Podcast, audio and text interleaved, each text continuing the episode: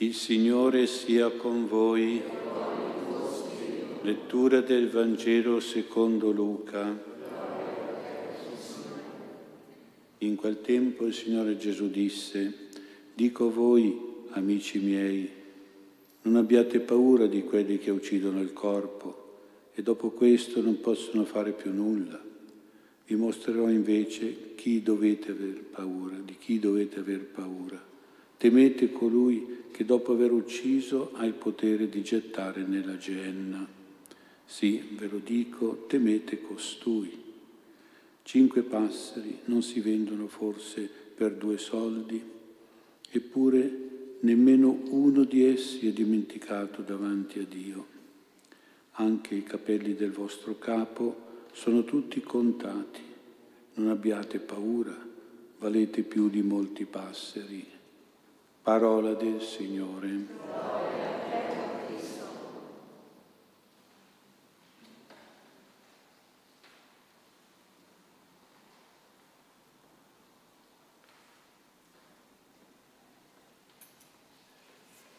Sia lodato Gesù Cristo. Oggi Gesù ci chiama amici miei. È l'unico passo dove Gesù usa questa espressione. Dico a voi, amici miei, è rivolto a tutti noi, quindi non solo agli apostoli che già Gesù aveva chiamato amici, evidenziale, per cose importantissime. Ecco dunque Gesù si presenta a noi col volto dell'amico e vuole che anche noi verso di lui abbiamo questo volto dell'amico come siamo discepoli del Maestro, Gesù, Rabbi divino, così siamo amici dell'amico Gesù, amico divino. Allora come prima meditazione ci chiediamo com'è il volto dell'amico, perché questo è il volto di Gesù per noi e questo deve essere il nostro volto per Lui e per il nostro prossimo. Il volto amichevole ha come tre caratteristiche fondamentali, la sincerità, la verità e l'affettuosità. Innanzitutto è un volto sincero, puro, leale, cioè è come dire che è un volto senza velo. Anche se un po' trasparente, il velo sul volto non ti fa vedere bene ciò che uno è e ciò che uno sente e pensa. Quindi il volto del vero amico non è mai velato, cioè non è un volto ambiguo, equivoco, doppio, insicuro, dubbio. Il volto senza velo è quello sincero, semplice, è quello chiaro, schietto ed evidente. Questo è il volto di Gesù, amico, e questo deve essere il nostro volto, deve avere questa caratteristica. La seconda caratteristica è quella di un volto senza maschera, è la maschera dell'ipocrisia e della slealtà, che nasconde sentimenti negativi come il disprezzo e il disgusto, come l'invidia e la gelosia, che nasconde sentimenti cattivi come la rabbia, l'odio, il tradimento, la menzogna, la bugia, l'inganno. Il volto senza maschera è quello senza ipocrisia, senza simulazioni, senza falsità e senza menzogna. Quindi il volto dell'amico ha queste due caratteristiche primarie, sincerità e verità, e non mette il velo e non mette la maschera. Così è il volto di Gesù, così deve essere il nostro volto col Signore e con gli altri. La terza caratteristica, il volto dell'amico, è anche un volto affettuoso e amorevole, è un volto sorridente e bello. È quel volto che viene spontaneo baciare. Tra Gesù e gli Apostoli c'era questo uso del bacio di amicizia. Purtroppo sappiamo che ne ha fatto un uso anche Giuda. sicuro che Gesù, vero amico suo, l'avrebbe accettato e quindi lui l'aveva indicato ai soldati come segno dell'uomo che era da arrestare. Gesù accetterà anche questo bacio traditore dell'amicizia, ma continuerà lo stesso a chiamare Giuda amico, amico con un bacio mi tradisci, e a mostrargli un volto amico, espressione di un cuore veramente capace di amicizia, di affetto e di amore. Questo vale per lui, per Gesù, ma deve valere anche per noi. Ecco, di conseguenza dobbiamo guardare a Gesù, ma soprattutto guardare a Lui per imitare questo vero, sincero, fedele, grande volto dell'amicizia, questo grande amico. Dopo averci consolato, incoraggiato con le parole amici miei, Gesù dice delle cose che dovrebbero togliere dal nostro volto un sentimento che è molto diffuso, soprattutto oggi, il sentimento della paura. Se voi chiedete a tanta gente perché non viene più in chiesa, perché hanno paura. Ecco, vedete, la paura è capace anche di bloccare l'esperienza religiosa come l'esperienza sociale e altre cose, come anche la carità e così via. Non abbiate paura di quelli che uccidono il corpo o di che quella cosa che può uccidere il corpo. Ce lo dice chiaramente il Signore.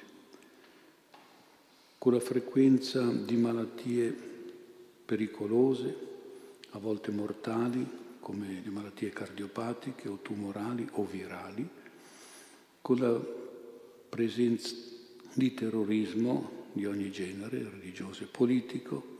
Ecco, queste parole di Gesù sono molto attuali per noi oggi.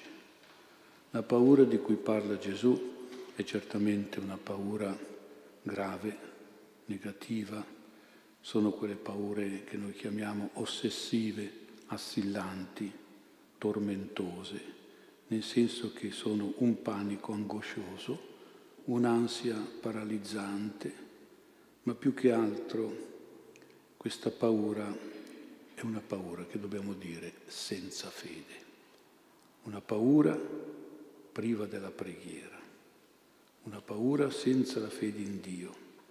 Ma anche qui, attenti, un certo Dio di cui parla poi Gesù. Quindi non si tratta di un Dio qualunque, generico, disimpegnato, distratto, un Dio senza volto né parole né opere, un Dio rituale, liturgico. Il Dio della fede e della preghiera deve essere il Dio di cui parla Gesù. Ed è quello che è coinvolto nell'interessamento e nella cura di noi. È quello che non dimentica i passeri e quindi a maggior ragione non dimentica, anzi ricorda, pensa, si interessa e si cura degli uomini. Un ricordo positivo e attivo che è un'attenzione, un'utilità, un pensiero, una provvidenza per ciascuno di noi. Infatti non è dimenticato da Dio nemmeno uno dei cinque passeri che valgono due soldi, lo dice Gesù. Sono esempi molto estremi, ma per farci capire quanto è veramente Dio interessato a noi, che ha cura di noi, come per i passeri tanto più per noi che siamo uomini e suoi figli. Il Dio di cui parla Gesù, da credere da pregare, è quello che è coinvolto nella nostra sicurezza e nella nostra difesa. È il Dio che conta, quindi tiene conto dei capelli del nostro capo, quelli che crescono e quelli che cadono, quelli che hanno tanti capelli e quelli che vanno calvi. Anche questo è una conoscenza, una conta precisa, amorevole, che mira a proteggere, a salvare, a conservare intatto il capo, così che non, sia, non ci sia nessuno, non ci sia nulla che fa morire i capelli, che torce i capelli, come si dice, che scompiglia i capelli, che strappa i capelli, nulla e nessuno che ci toglie il valore, la dignità, la bellezza e la salute simboleggiata dai capelli. Se i capelli, che sono così piccoli e incontabili, sono da Dio tutti contati e assicurati e difesi, uno per uno vuol dire che non c'è niente, per quanto piccolo di noi come i capelli, che ci riguarda così tanto come i capelli, non c'è niente, non c'è nulla di tutto noi stessi che sfugge alla protezione di Dio, all'assistenza di Dio, alla sicurezza alla prevenzione di Dio. E dal momento che nella Sacra Scrittura i capelli sono anche simbolo di tanti pensieri e sentimenti che abbiamo in testa, ecco Gesù vuol dirci che Dio li conosce tutti e bene, anche quando diventano preoccupazioni, inquietudine, assillo, ansia, timore, tensione. E proprio per questo ne tiene conto, anzi ne fa una conta precisa, diremmo quasi da scheda anagrafica la scheda sanitaria per noi e di conseguenza ce ne vuole liberare e guarire da queste paure, sia quelle normali come quelle patologiche. E qui perché, secondo Gesù, non dobbiamo avere paura. Dio non dimentica nessuno, pensa e provvede a tutti noi uomini come più dei passeri, si ricorda di ciascuno di noi come fossimo persone di valore per Lui, di prezzo e di stima da prendere per i capelli, se necessario, e da curare nei capelli, come un papà cura i capelli del figlio, come la mamma pettina i capelli della figlia. Dio conosce e controlla i nostri problemi, i nostri fatti, i nostri pensieri, come più dei nostri capelli. Nulla di noi sfugge alla sua provvidenza, al suo aiuto, anche al suo controllo, alla sua assistenza e alla sua sicurezza. Siamo, come si dice, per Dio in una botte di ferro. Lui è la nostra piena protezione e sicurezza. Credere e pregare questo Dio ci dà la calma e la serenità. Toglie ogni paura, anche quella dell'uccisione e della morte ma dobbiamo precisare anche una cosa, che la protezione e la sicurezza di Dio riguarda soprattutto e prima di tutto la nostra anima. Per il corpo dobbiamo pensare più noi, ma senza paura neppure di chi può, ci può uccidere, e la normale, istintiva paura per chi può ucciderci nel corpo, dice Gesù, la dobbiamo trasformare ferire per chi ha il potere di uccidere l'anima, chi potere, verso chi ha il potere di gettare l'anima nell'inferno, che è la Geenna, la discarica, l'immondezzaio di Gerusalemme. Questa persona Gesù la chiama, non la chiama espressamente, ma tutti comprendiamo che sta indicando il demonio. Abbiate paura di chi? Di questo chi, chi è questo? Qui è il demonio è il Satana, nemico dell'uomo e di Dio, ribelle a Dio, assassino delle anime con il peccato, con il vizio, con la superbia, l'egoismo, l'ateismo, la prepotenza, la violenza.